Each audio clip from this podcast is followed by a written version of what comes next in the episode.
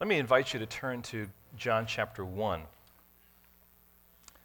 Because the Gospel of John begins with these words In the beginning was the Word, and the Word was with God, and the Word was God.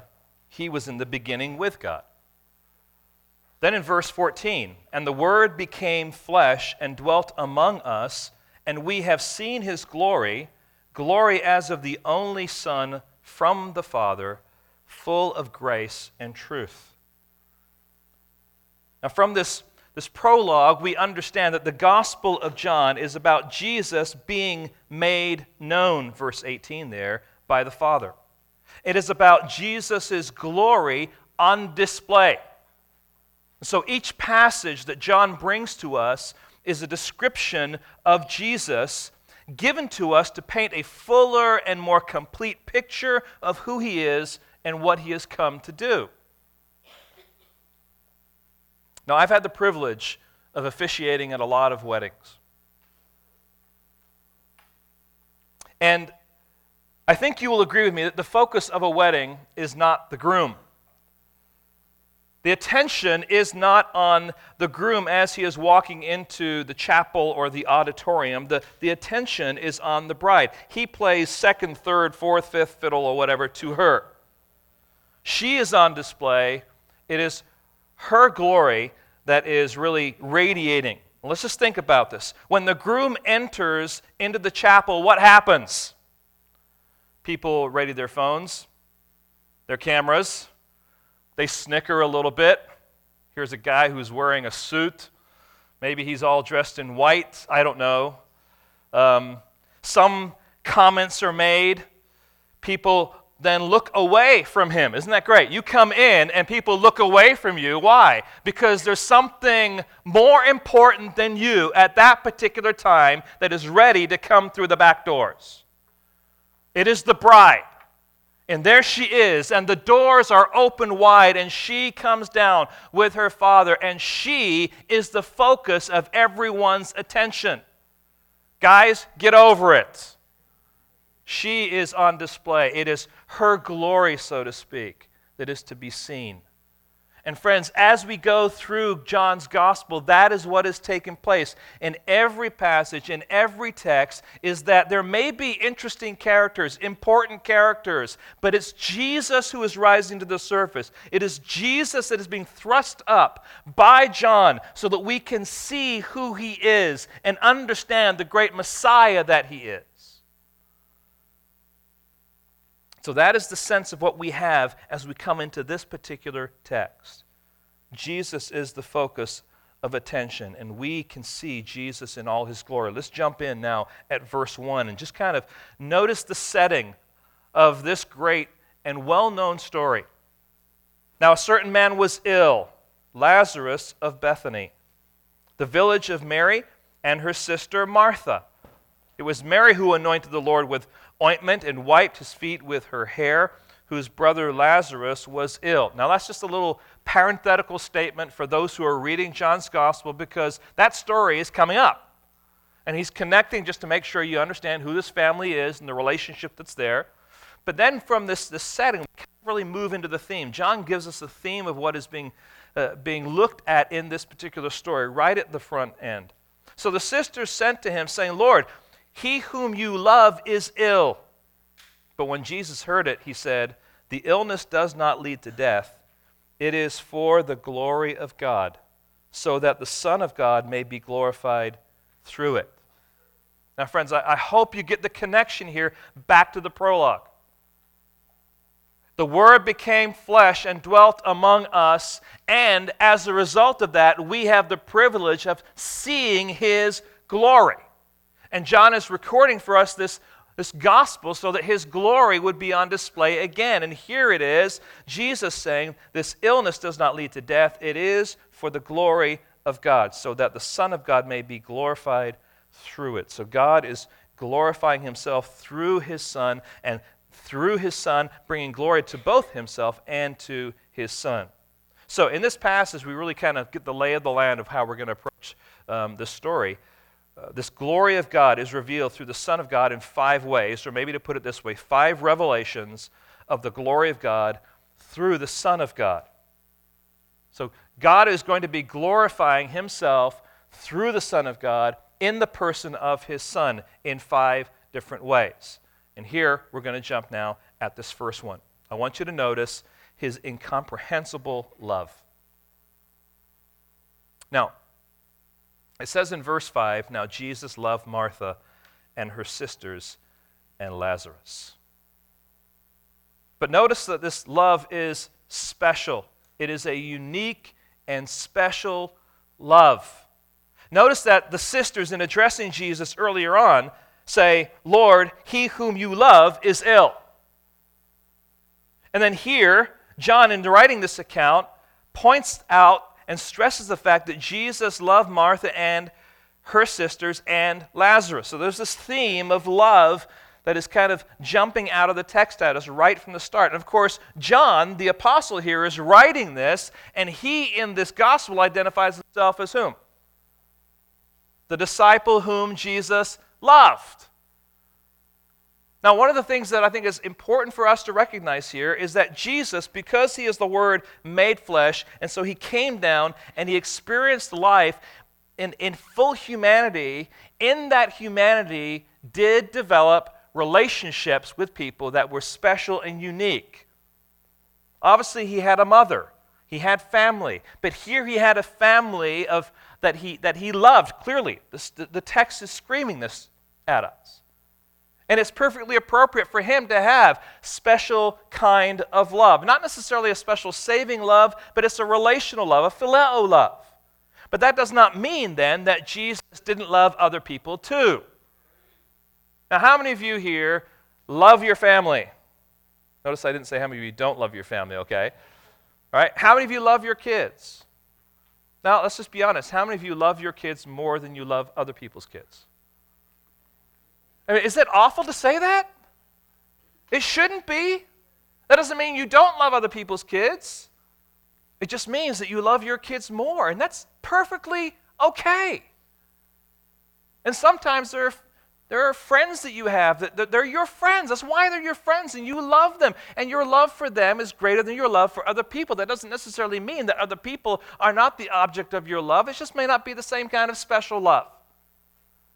The difference is that when Jesus loves, or when Jesus, you might want to say, has favorites, it is never diminished or poisoned by the practice of favoritism. So Jesus' unique love does not diminish his love for mankind. His love is pure, it's right, it is, it is the best display of love there is possible. Well, we, we strive for that, but we fail in that. It's okay, and it's right here for Jesus to have this wonderful, intimate relationship with this particular family.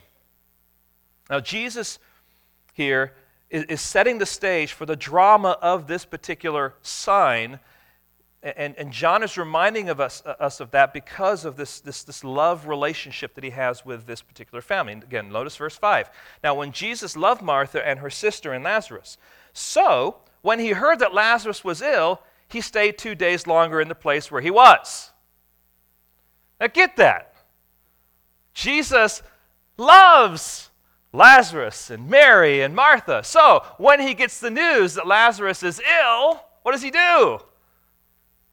He says, I'm staying put for two days.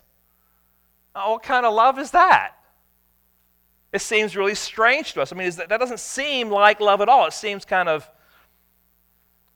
distant and um, neglectful. Imagine for a moment when your child falls off the playground equipment screaming and writhing in pain, and you're sitting on the picnic table, you don't casually look over and wave and say, I'll be there in a couple of hours. That probably would not be a good picture of love, right? Or when your elderly loved one phones you saying, I've fallen and I can't get up, you don't reply, Hey, Dad, hang on, I'll be there in two days. Now, I'm not trying to be silly here. I'm trying to paint a picture here, and that is this love responds quickly to people's needs, doesn't it? That's what we think. That's how we function. And so when we come to this passage and Jesus is presented with a need, Lazarus is ill, and Jesus steps back and says, We're going to wait two days. It just seems unusual. We have a hard time comprehending it. What kind of love, when presented with a need, will delay two days and not respond immediately? Well, I'll tell you the kind of love an incomprehensible love of our Lord and Savior Jesus Christ. Now, for us to try and comprehend his love here um, is really, really difficult, except for the fact that we have the bigger picture of what's going on. But we don't always know it in the moment. What might look at, we may look at this and say, how could a loving God be so insensitive to Lazarus, Mary, and Martha? And Jesus would say, how can a loving God stoop to do your will when his will is best? You see, oftentimes we want God, we want Christ to stoop to our will, to do what we want. Because if you love me, you would do fill in the blank, right? Because we've already mapped out what it is that we feel should take place or what needs to take place. So, God, we're waiting for you to do this. This is what I want. Why would God stoop to do your will when his will is best? Now, you may not see that in the moment. And here, Mary and Martha don't see that in the moment. And that's not a knock against their character. I don't think any of us would. But Jesus is in the process of doing something. And it is all part of his love. So he wanted Mary and Martha to go through the grief of loss and to ask the question if Jesus had been here, would our brother still be alive? Now, friends, this, this smacks against the, the kind of health, wealth, and prosperity message that is so prominent in so many churches.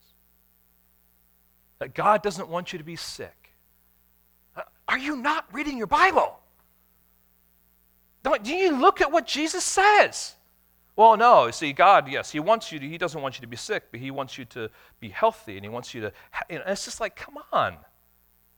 Because clearly here, Jesus has a desire to display his glory through this. So Jesus wants Lazarus to be sick. yeah. Even to die. So that his glory can be on display. Now you try and wrap that around what love looks like. It's hard for us, right? It's really incomprehensible. Now, by no means are we saying, well, we need to be like Jesus then. This is a unique, divine kind of sovereign love that we can't comprehend, but we trust. So this is not saying, hey, listen, if you have a friend who, you know, who's sick and you should be there right away, Jesus waited two days, so you wait two days. No, don't. That's not the point here. This is a unique, sovereign purposeful decision on the part of Jesus Christ because there's a bigger thing going on. You and I are not Him. And we don't have that kind of control over mankind. But we can learn about who Jesus is and what He's doing in our lives, in our situation, and trust that He loves us in spite of our circumstances and in our difficult circumstances. So get this when you are going through a trial, when you are sick, when you are having the experience of the world falling out from under you because of some kind of difficulty, it isn't because Jesus doesn't love you anymore. He does love you.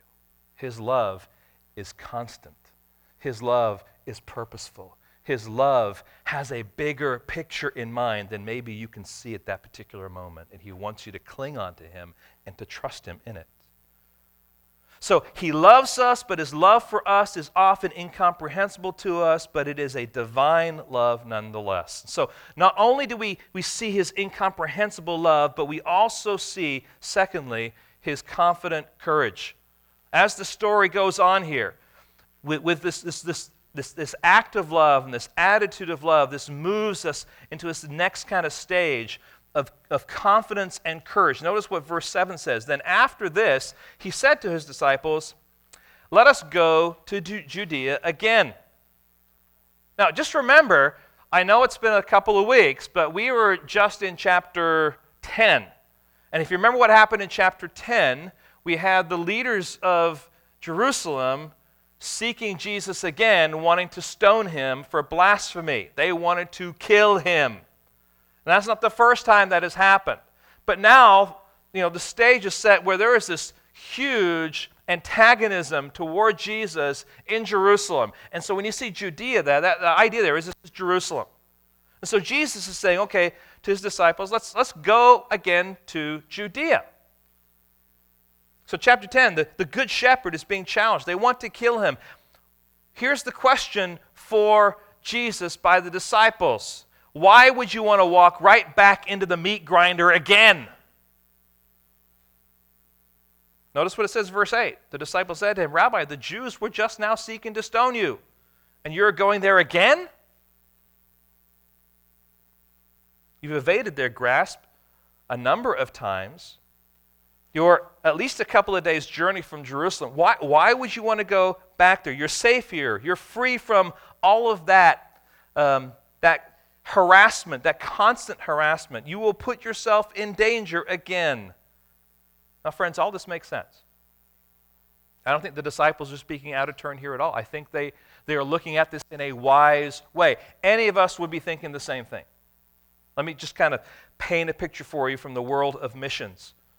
There have been times when I have been on a mission trip where where I'm going, uh, people are questioning, why are you going there? So when we've considered a planned mission trip to various countries where there's unsettling danger, and you know, we have to say, are we going to stay or are we going to go? I remember um, the, the possibility of going to, to Mexico with a youth group at a previous ministry. And at that point in time, the cartels were chopping people's heads off. Remember that just a few years ago? And the question is like parents are like, I don't know if I want my child to go. I understand that. Perfectly legitimate. Should we stay or should we go? Should we hold our kids back or should we let them go? And, and, and I don't think you can say, well, one is not trusting God, one is, is trusting God. I, I, this is a natural tension. This is perfectly good for us to process things this way, right? Um, when I've gone to Russia, there were in Russia bombings that were taking place in Moscow. The, the bombings took place in, in, uh, in if you remember that. Should we go or should we stay? What's wisdom say? Hey, there's this constant question there. Right? Um, danger in Bolivia. We're looking at partnering in Bolivia. Well, communism is on the rise there. Right? There's kind of an anti American sentiment that is on the rise there. So, do we stay or do we find somewhere softer nicer, gentler that we can go and we can partner? These, these are natural questions, they're legitimate questions. Do we walk into the meat grinder or do we stay at home? That's the question that Jesus now is faced with based on the circumstance. And notice what happens now in verse 8. Jesus answers, Are there not 12 hours in the day? If anyone walks in the day, he does not stumble because he sees the light of this world. But if anyone walks in the night, he stumbles because the light is not in him. Now, there's 12 hours in a day. These are not 12 60 minute hours. Back in, in Christ's time, and, and the, the, they divided the, the time of light into 12 divisions. Okay, so it wasn't this hard and fast 12 hours necessarily like we would think of it. Okay, but the, the point here that he's making is this the 12 hours is when people work, the 12 hours is when you're out and you're going and you're doing stuff when the 12 hours are over, when night comes, that's time to be home. That's time to be with your family. That's time to be safe. You don't go out and that kind of stuff. And there's a, there's a bigger picture here with this 12 hours thinking, and that is this the 12 hours really are representing his, his ministry, his, his purpose here on this earth. He is right now in the light. His time is not yet come, his hour has not yet come. And so, if his hour has not yet come, then what does he have to worry about? It's not time for him to die. He is completely in the care and in the hands of his Father. So whether I'm in Jerusalem and I'm having stones thrown at me, or whether I'm, you know, I'm here safe in Bethania, which is where he is, hey, I'm I'm in control, or God, the Father, is in control of what is taking place. And we translate this into our context. Your time to go is when the Father says, It's your time to go. Now, friends, hear this. I have a son who's in the Marines, right? You know that. One of the counsels that he was given by someone that we know, appreciate, and love is hey, listen, the best person to be handling bombs is a Christian. Because you know where you're going. Is that right? Best person to be standing in the difficult place is a person who has the confidence that if they die, they're in the presence of the Lord. But we don't always function that way, do we? Our time is in God's hands. And that should help us think through what it is that we have before us. That's why Jesus says in Mark 8 34, If anyone would come after me, let him deny himself, take up his cross, and follow me. Dietrich Bonhoeffer, you remember uh, the German pastor that was in prison and ultimately um, executed here, said this in The Cost of Discipleship. He says this When Jesus calls a man to follow him, he bids him come and die. And friends, the growth of the church has taken place across the world because there are people who are willing to take the gospel and are willing to die in taking the gospel. And they're not saying, oh, you know, the danger is too much, I'm unwilling to go. They're being wise, they're being smart, but they're also being courageous. And with that courage, there is confidence because they know my life is in God's hands. When it's His time, He'll take me home. Is that our attitude? And notice Thomas's response here, verse 16. So Thomas called the twins, said to his fellow disciples, Let us go, that we may die with him. He's getting something there, huh? Come on, guys, let's go die. Who wants to die, huh? Let's go back to Jerusalem. Let's die together. Now, there may have been kind of a zealot attitude going on here. We, we don't know, but you know what? Jesus knew what he was doing and that his, his, his life and his purpose was according to the will of his Father. And so he was courageous and he was confident. Now, it's ironic, isn't it, that Jesus is going to Bethany to raise Lazarus from the dead, and at the same time, he calls us to die. He knows that his hour is near, but his, he confidently approaches what, what is this, this difficult, antagonistic territory. He, he confidently approaches it because he has the courage and the certainty that his hand, his life, is in his Father's hands and his time is not yet. So, friends, when we are secure in God's hands, when we are living according to his will, it doesn't matter if we're in Betania, Bethany, or in the meat grinder of Jerusalem. He will call us home when it's time for us to come home. Now, a couple of cautions there. We, we move wisely seeking his will, but there's no reason to court death. Right? So, Gavin, if you're ever out there and you're chasing down you know, you're chasing down bombs. You're not like dancing through the tulips, right? I mean, you're being smart, you're being wise. And that's true for us. We don't say, oh, I'm going to jump in front of a car, see if God's going to keep me alive. Probably won't, and that was probably your time, okay? But you, you, get, you get the point, right? I mean, that's just the reality of it. This is not being foolish. But this is also saying there is no reason to fear man. Because when you fear man, that is likely hindering you from doing what God wants you to do. So we need to be careful here. Say, God, my life is in your hands, and I will go wherever you want me to go. Help me not to fear men. Now, um, that's big picture, that's kind of bold, but this also happens kind of in a small way. You know, whether at work, am I going to fear man or am I going to boldly, confidently stand for the Lord Jesus Christ? If I'm at school, am I going to fear man, or am I going to boldly, not, not obnoxiously, but I'm going to stand for what God has done in my life and who He is and what He's accomplishing there. A- am I going to be confident and courageous because uh, of His purposes? Hugh Latimer, you may know the name because of the story in him and Ridley, who were both burned at the stake. Um, great Puritan. While he was preaching on a particular Sunday, the, the king of England came in, King Henry. And so Hugh Latimer, in his sermon, basically took on his, his own self in, in the caricature of, of preaching, and he said this He said, Latimer, be careful what you say. The king is here. A little later on in the sermon, he said, Latimer, be careful what you say. The king of kings is here. And friends, hear this. We don't need to fear Henry. We don't need to fear Bill. We don't need to fear George. We don't need to fear Saddam. We don't need to fear Osama. We don't need to fear Barack or possibly Mitt, whoever it may be. Christ is on the throne. We don't fear anyone because he reigns supreme.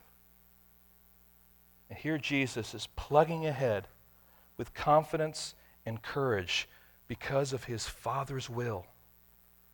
Notice next his purposeful joy. We've touched on this already, but we'll flesh it out some more here. Notice Jesus speaks to his disciples with purpose. Verse 11 After saying these things, he said to them, Our friend Lazarus has fallen asleep, but I go to awaken him. The disciples said to him, Lord, if he's fallen asleep, he will recover. In other words, no big deal. Why do we have to go on this journey? Now, Jesus had spoken of his death, but they thought that he meant taking rest and sleep. Now, we obviously have the advantage of having a bigger picture of the story. We also have the advantage of understanding, if you've grown up in the church, that sleep is a euphemism for death, right? It's kind of a softer way of talking about death. And of course, this is what is used in the Gospels and the New Testament, and Jesus here is using it too. So we, we don't, we, we're not like the disciples. We're not at a disadvantage, so to speak. Um, but notice what Jesus says then in verse 14. Then Jesus told them plainly, and I just flashback here. Remember the, the, the, the Pharisees were asking Jesus to explain who he was plainly? There's that same word being used here. Jesus now plainly speaks to his disciples Lazarus has died. He's explaining what he means here by Lazarus has fallen asleep. He's died, and for your sakes, I am glad that I was not there, so that you may believe. But let us go to him. Did you get that? Jesus says, I'm glad I wasn't there. I'm glad that he is dead. For your sakes. For your sakes. Why for your sakes? So that you may believe. Literally, that means come to believe. It's not so much that the disciples were not believing, it's more that the disciples now needed to grow in their belief.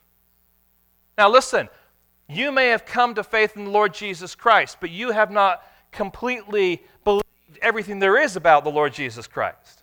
You're still in process. You're still learning. You may have embraced Him as your Lord and Savior. You're now one of His children, but you're still learning to believe.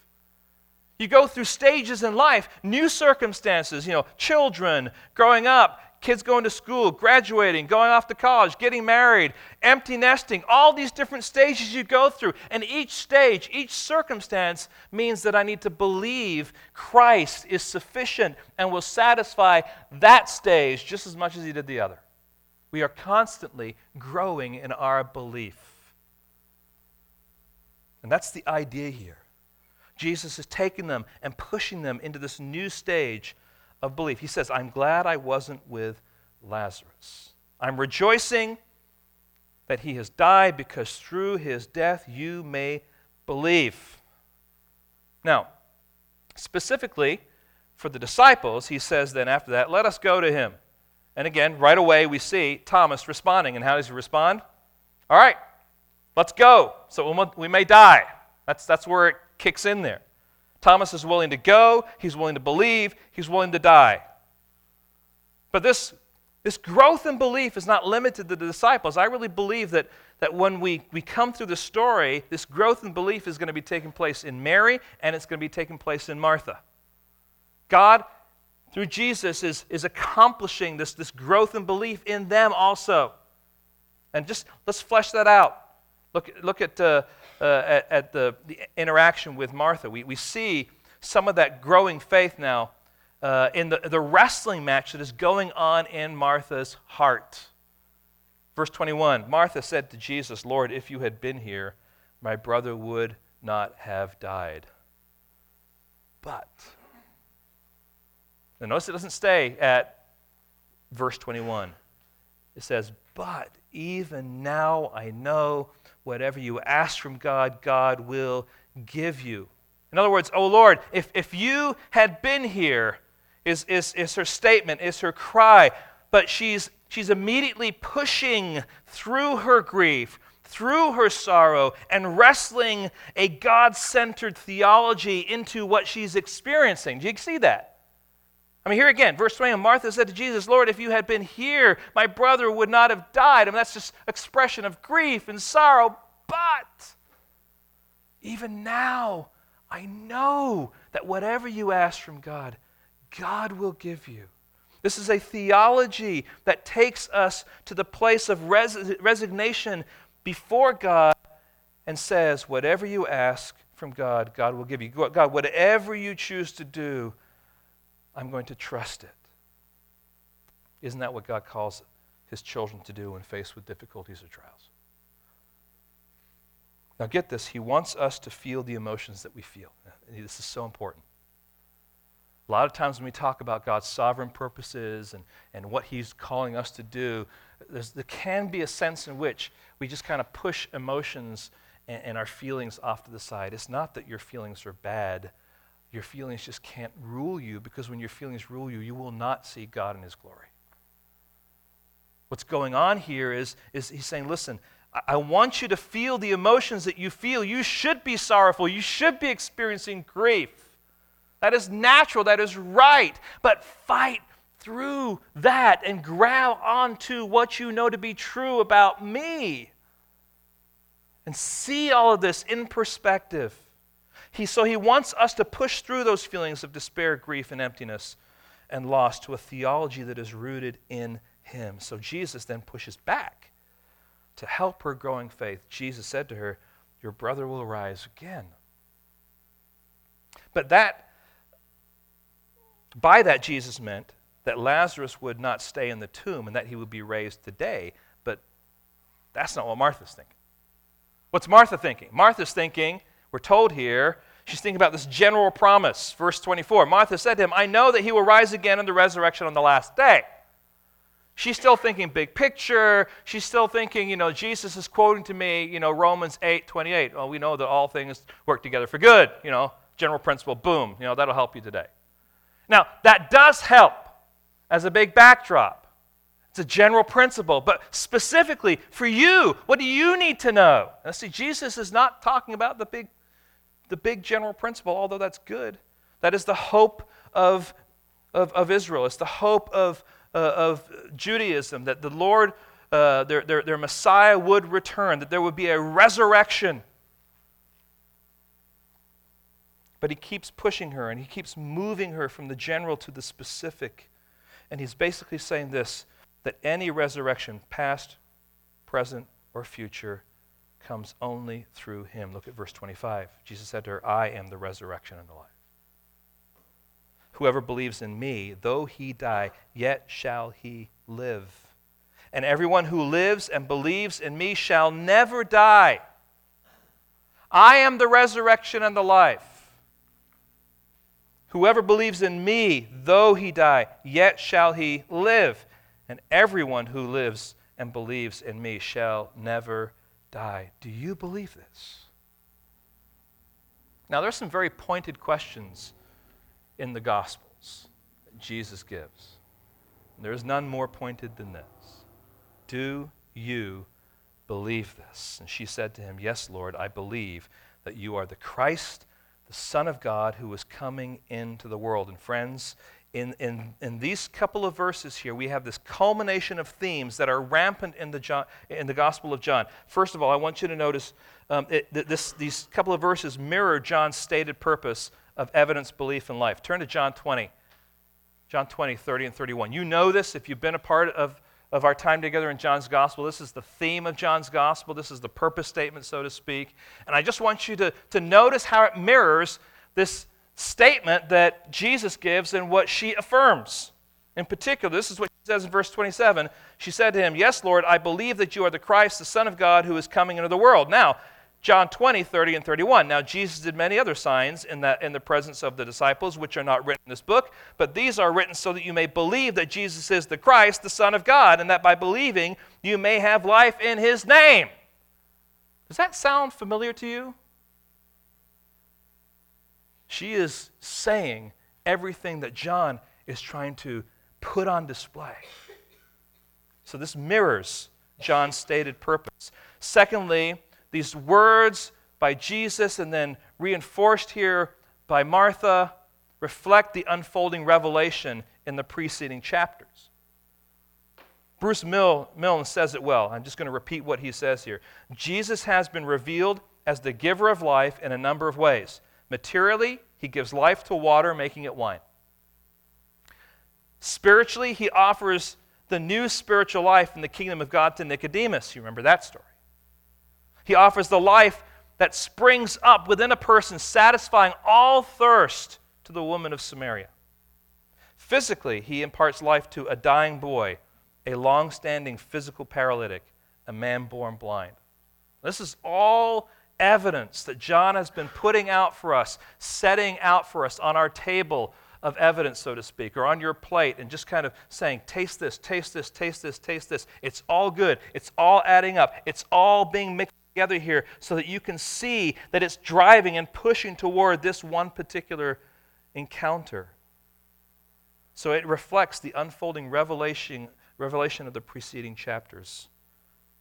Now, his gift is primarily eternal life. It is also talked about as being abundant or full life. And this life he gives is nothing less than the indestructible life of the resurrection, the life of the deathless God that we have been privileged to receive. Again, Bruce Milne says this this resurrection life, which triumphs over death, is not confined to the distant future, but is present here and now in Him who is the resurrection, the embodiment of the promised life and salvation of God. To believe in Jesus means that death lies defeated. The third way in which this kind of culminates is this it continues as the fifth and uh, of the seven great I ams unique to John's gospel, right? There's the I am the bread of life, I am the light of the world, I am the gate or the door of the sheepfold, I am the good shepherd, and now I am the resurrection of life. He's saying, I am. This is who I am. This, this helps us see who He is. He, he helps us to get these images to, to remind us and to give us a perspective about Jesus that, that maybe we wouldn't have if we just had kind of like a two dimensional thing. He's, he's coming at us from all different angles saying, Look at me, look at me. And I'm spinning around and I'm showing you who I am. I want you to see that I am the Messiah, that I am the Son of God. And that's why I am the bread of life that satisfies people. I'm the light of world uh, that, that gives, gives light so that you can, you can see and you can, you can function and you can know where to walk. I'm the gate. I'm the good shepherd. All these things are pushing now to this, this fifth one. I am the resurrection and the life. And friends, the question we must be asking ourselves is this Do we believe this?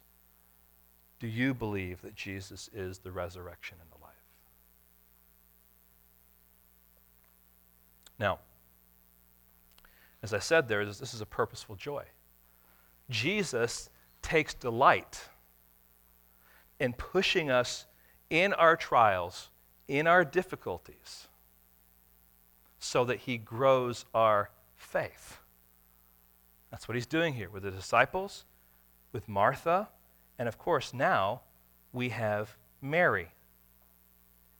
Jesus, after dealing with Martha, must deal with Mary. Look at verse 28. When she said this, she went and called her sister Mary, saying in private, The teacher is here and calling for you.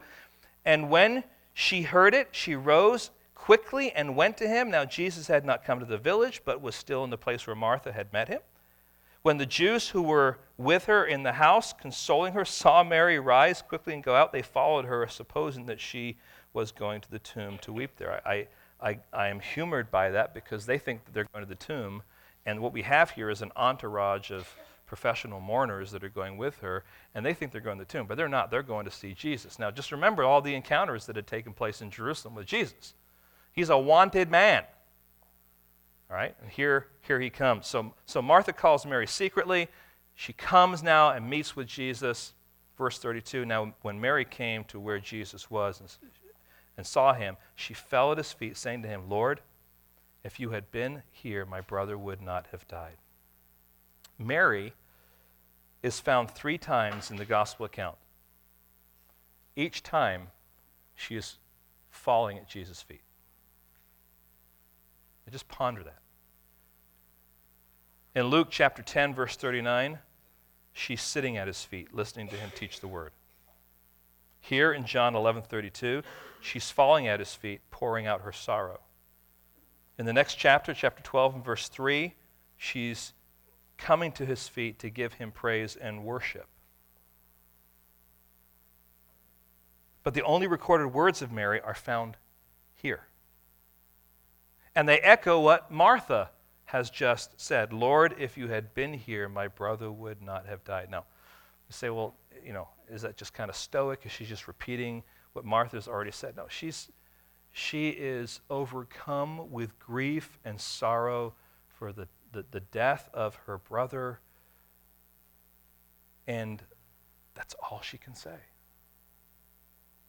So, so Jesus is growing her faith, and he's not done growing her faith. This whole story is about growing faith, and that is still yet to be solidified here. But in the process here, we find Mary, who's just overcome with grief. And of course, Jesus now, because of his love, because of his courage, and because of his joy, presses on. And what we find here is what I'm calling a compassionate anger. And I have to explain this. When Jesus saw her weeping, and the Jews who had come with her also weeping, he was deeply moved within his spirit and greatly troubled. And he said, Where have you laid him? They said to him, Lord, come and see. Jesus wept.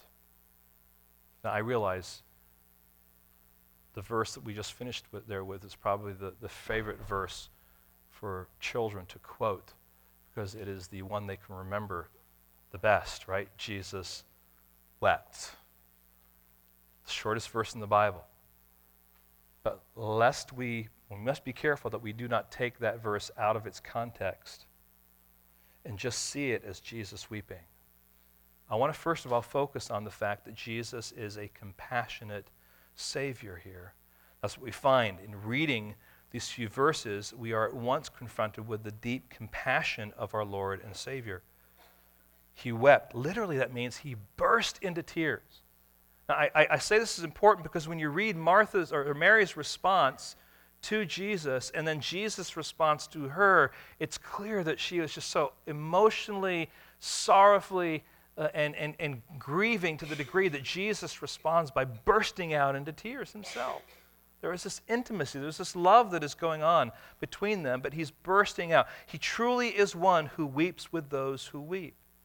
And that is true because he is the Word made flesh who dwells among us. He is that one who has faced temptation like we have faced temptation. He understands our frailties, he understands our difficulties, and he weeps with us when we are going through trial and difficulty and struggle. That is what's going on here with, with Mary and with Jesus. This, of course, is in contrast to the, the rest of the professional mourners that are there.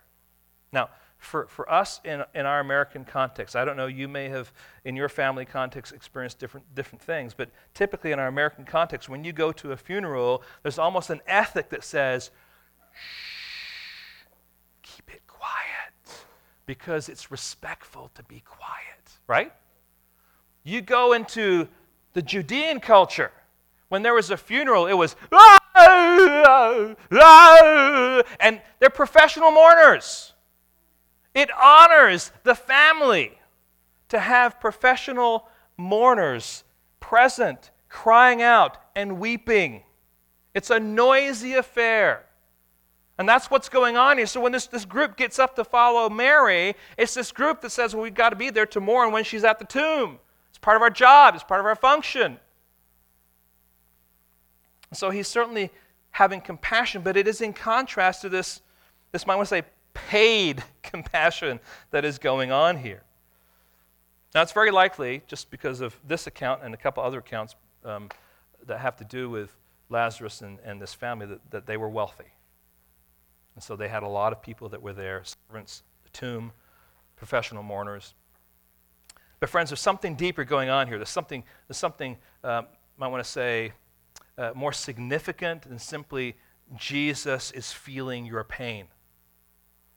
And Jesus understands your grief. He does, but there's something far more important that is taking place in this passage. That if we simply just said Jesus is compassionate and left it there, it would not be appropriate. Notice in this passage it says, He was deeply moved in his spirit and greatly troubled.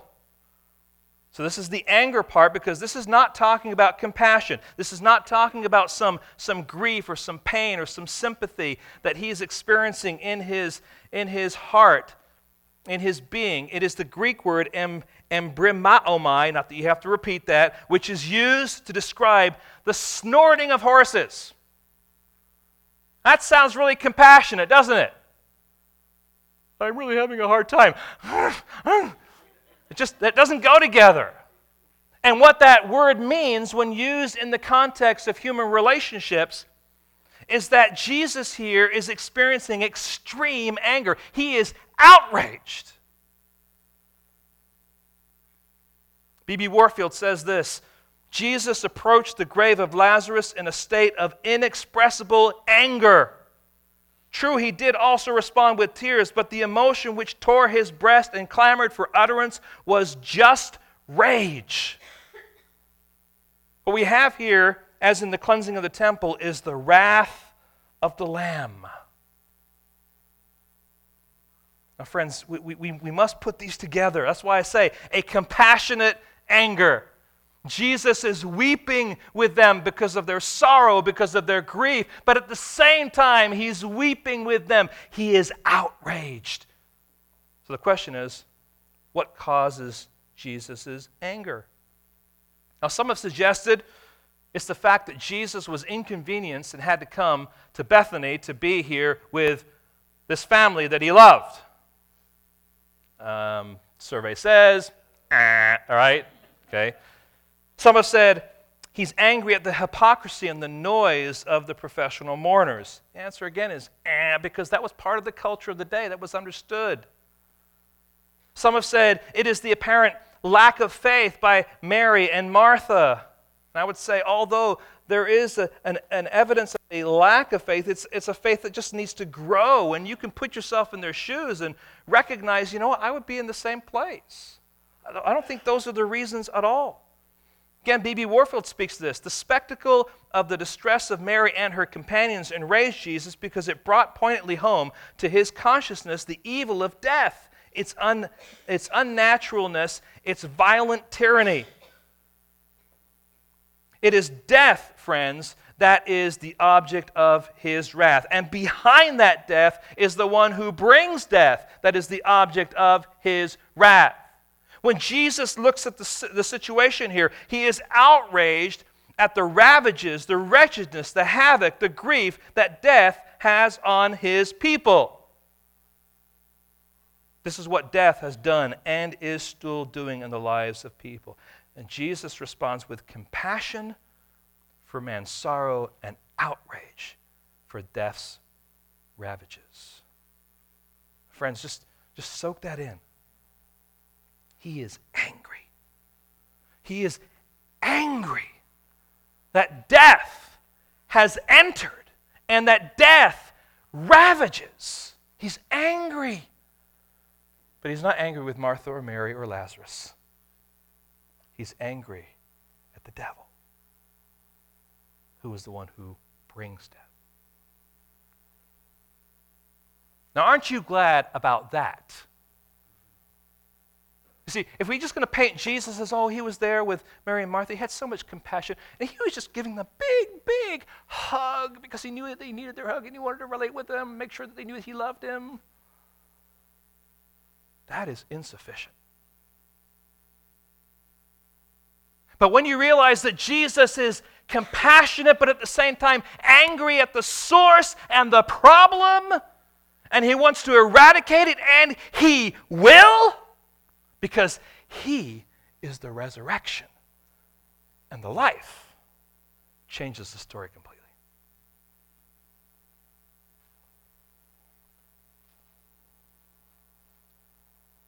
There's a tension here in this text. Jesus is summoned Lazarus, Summon has been summoned. Lazarus has died. Mary and Martha are grieving, and the spectacle is one of, first of all, Jesus' love for Lazarus and the family. That's why it says to the Jews, said, See how he loved them.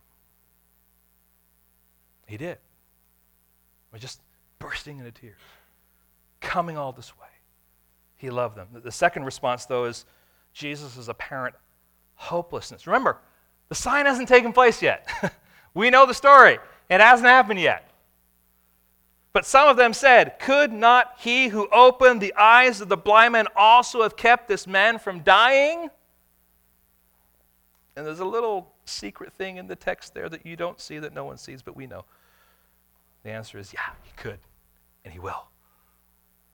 And Jesus really had come to the, but the question was, has Jesus really come to the end of his rope? And the answer, of course, is no. Could he have prevented this loss? The answer is yes. But Jesus is motivated, and get this, by his commitment to only do the will of his Father. He is fueled by his love, by his courage, by his joy, by his compassion, by his anger. He is the Lord strong in battle, ready to defeat the enemy, and the stage is set for a divine display of God's glory through him again. And so, verse 38 says, Then Jesus, here's that statement re- uh, repeated, deeply moved, outraged, again came to the tomb. It was a cave, a stone lay against it. Now, I hope you're understanding a little bit more of the kind of atmosphere that has taken place here. This is not Jesus, somewhere kind of, you know, meek and mild coming and saying, you know, Lazarus, come forth. There is something far greater that is going on here. And so, as we read this text, read it with all the passion that I'm trying to help us see and when Jesus is speaking, it is not this gentle Jesus, meek and mild, but the roar of the Lion of Judah, the command of the King of Kings, the tenderness of the Good Shepherd of the sheep. Jesus said, Take away the stone. I don't know how he said it. With Martha and Mary next to him, I don't think he's screaming, Take away the stone. I don't think that's it, because that would have scared them. But it was a, it was a word with authority, and a word bristling with righteous anger toward death, and a purpose to demonstrate his power over death. Take away the stone. And we understand Martha and her response. Martha, the sister of the dead man, said to him, Lord, by this time there will be an odor, for he has been dead four days. Now, friends, as much as I love the ESV, this is where the King James is far better. Because she says, Lord, he stinketh. I mean, it's like, here there be an odor, you know. No, he stinketh. He's been there four days, and all of a sudden, bing, light bulbs are going on. Why four days? There's something significant about the four days here. It's not numerology. It's not the four days and something spiritual about four days. It's four days of him being dead, being buried. Now, just adding things up, Jesus was about two days' distance from Jerusalem. So when they came to him and said, Lazarus is ill, Jesus said, Ah, I'm going to wait. How long does he wait? You remember? Two days. Two days' journey to come. It's the fourth day. Why is that significant? Well, it's significant, number one, because it gives us the magnitude of what he's doing. Secondly, it is because Jesus wants to be very, very careful and wants to be very, very clear, I believe, that what is taking place with Lazarus is not some kind of a trick by some kind of um, you know, magician and somehow fooling everyone. It's not that he appeared to be dead, but it's that he actually died. And not only did he actually die, but he stinketh. And the stinketh proves what? That he's dead. Okay? There's another part here, and that is there was a Jewish cultural superstition that believed that when someone died, their soul would kind of hover over the body for about three days, and when it saw the body begin to decay, then it would finally depart. Now, that's not, you can't find that in Scripture, just historically, just, that's just one of those those, those kind of thinkings that are out there, and he may have been kind of responding to that. So on the fourth day, in the culture, the superstition would say, hey, listen, three days is enough. On the fourth day, we know this person's dead because the soul's gone. So Jesus says, Take the stone away. Martha's response is understandable. But notice, the four days were necessary here to point to the evidence. Verse 40, Jesus said to her, Did I not tell you that if you believed, you would see the glory of God? What's the answer? Yes. So they took away the stone, and Jesus lifted up his eyes and said, Father, I thank you that you have heard me. I knew that you always hear me, but I said this on account of the people standing around, that they may believe that you sent me. I want these people who are here, God, to hear me speaking to you so that they will connect the fact that what is about to take place is a reflection of you at work in me and you being on display through me, and what they see and what they observe will be connected to the fact that I am the Messiah, I am the Son of God. When he had said these things, he cried out with a loud voice, Lazarus, come out! The man who died came out, his hands and his feet bound with linen strips, and his face wrapped with cloth. Then Jesus said to them, Unbind him and let him go. Now, hear this. The good shepherd calls his sheep by name, and they follow him out of the sheepfold. Jesus cries out, Lazarus, come out. And Lazarus comes out of the grave following the voice of his shepherd, the Word made flesh, Jesus, the Messiah, the Son of God. This is the final of the seven signs. Changing water into wine was the first one.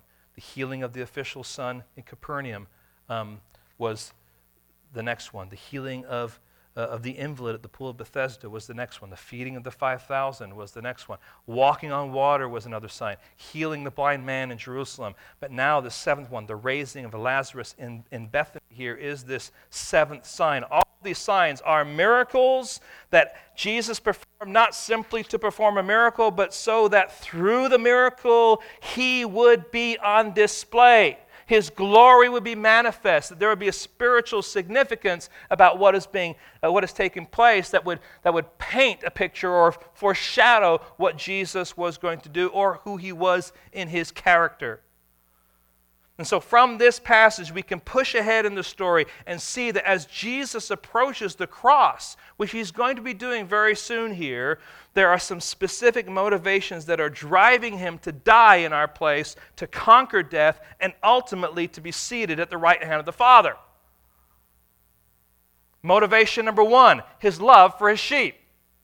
Motivation number two, his courage and confidence in following the will of his Father. What does he do when he's praying? John 17, not my will, Lord, but yours be done.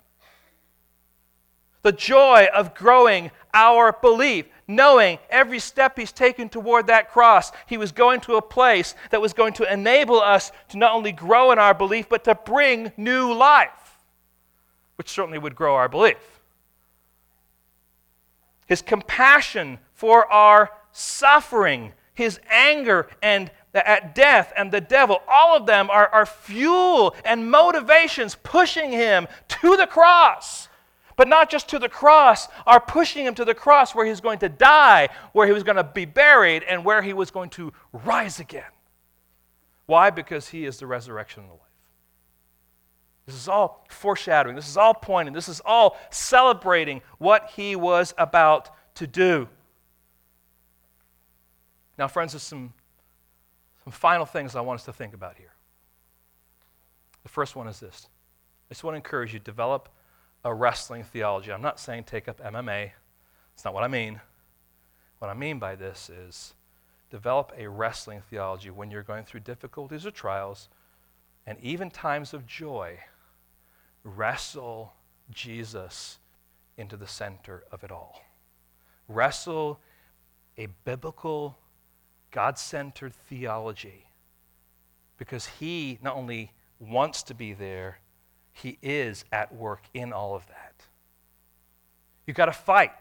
You've got to fight against your feelings. You've got to fight against those things that may captivate you. In the midst, maybe, of, of like this sorrow, maybe you, you, you lo- you've lost a loved one, or maybe um, you're just someone who is really struggling with, uh, with, with a, a child or a, a, a, friend who's, who's wandering in their faith or whatever it might be, but you're, you're in sorrow. You just got you to wrestle your way through your emotions, although they're real, but grab a hold of His truth, His theology, and bring it into the circumstance and see with that kind of perspective what He wants you to do. It's a wrestling match. Secondly, develop a confidence and courage in Him. I'm not asking you to, you know, to go to some distant country and you know, be chased down by natives or something like that, okay? I'm not asking you to do that. But oftentimes, it's, it's the courage and confidence that we need every day.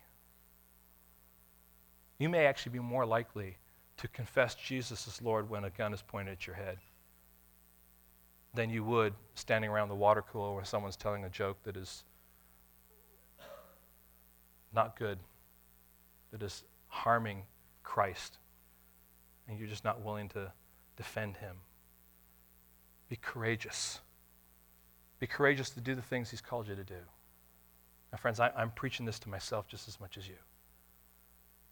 The gospel goes forward, the church grows, the church is, is strengthened because God's people are courageous, because we trust a sovereign God who is working his plan through us.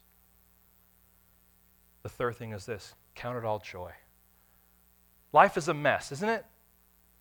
I mean, anyone here just tiptoeing through the tulips, just having a great time, and just there's nothing ever wrong that happens. You just never know. As soon, you know, you know what it's like. Hey, we went to Bolivia, and I thought when we come back from Bolivia, hey, I'll have a couple of weeks. I can just kind of relax and get back. And it didn't happen, right? That's just, I mean, life is like that. You, you plan, and these things happen, and guess what? It's okay. You got to wrestle joy into that. You got to that circumstance and say, He meant it for joy. Count it all joy when you fall into trials of various kinds. Why? Because He knows that through those trials He's working on you. All right, you, you know that passage there in James. The next one is this believe. I think it's really important for us to, to remind ourselves that Jesus is the resurrection, resurrection and life and ask the question do you believe this? I don't mean, do you believe in kind of the idea of Jesus? Do you believe that he's a good man? You know, Pastor, I've been coming to this church, you know, it's been here for a while and really glad that it's here. And I, you know, I love to hear the Word of God kind of talked about and, and preached and, and the stuff that we're doing. My concern, friend, is that you come face to face with the Messiah, the King of Kings, and that you believe wholeheartedly that He is the only solution for your life. And that you abandon everything else and that you run wholeheartedly to Him to, and ask Him to forgive your sin, to, to change your life, to, to rebirth you in Him, and that your whole life would be mastered by what He says and what He desires. That's the gospel call. It's not just saying, hey, I, I think Jesus is worthy to be followed because he's a good man or he's a, you know, he's a good prophet or whatever. No, he is the Messiah. He is the Son of God. Do you believe that? And do you believe him? Lord, help us today. We ask, we, we wrestle through, Lord, this text, a very familiar text. And Lord, we know because this is like one of those stories we've heard for years if we've grown up in the church. But Lord, help us to see ourselves in this and just to kind of flesh out the ways in which you want to work in us. Lord, we need to be confident that you love us. We need to be confident that what you've called us to, Lord, you will empower us and you will strengthen us with, and Lord, that our lives are completely in your hands. Lord, we, we, we need to know and be reminded that that there is joy in serving you, even through sickness, even through trial, even through heartache. Lord, we, we need to know that you are seated on your throne. Lord, help us today as we remind ourselves of the fact that you are the resurrection and the life, not just that you bring life, but Lord, you demonstrated by going to that cross and dying and being buried and rising again that you are the one who holds life in your hand. Help us, Lord, to believe it, to embrace it, to experience this eternal life, this abundant life, this unchanging, beautiful, wonderful life, Lord, that you give. We ask in your precious name.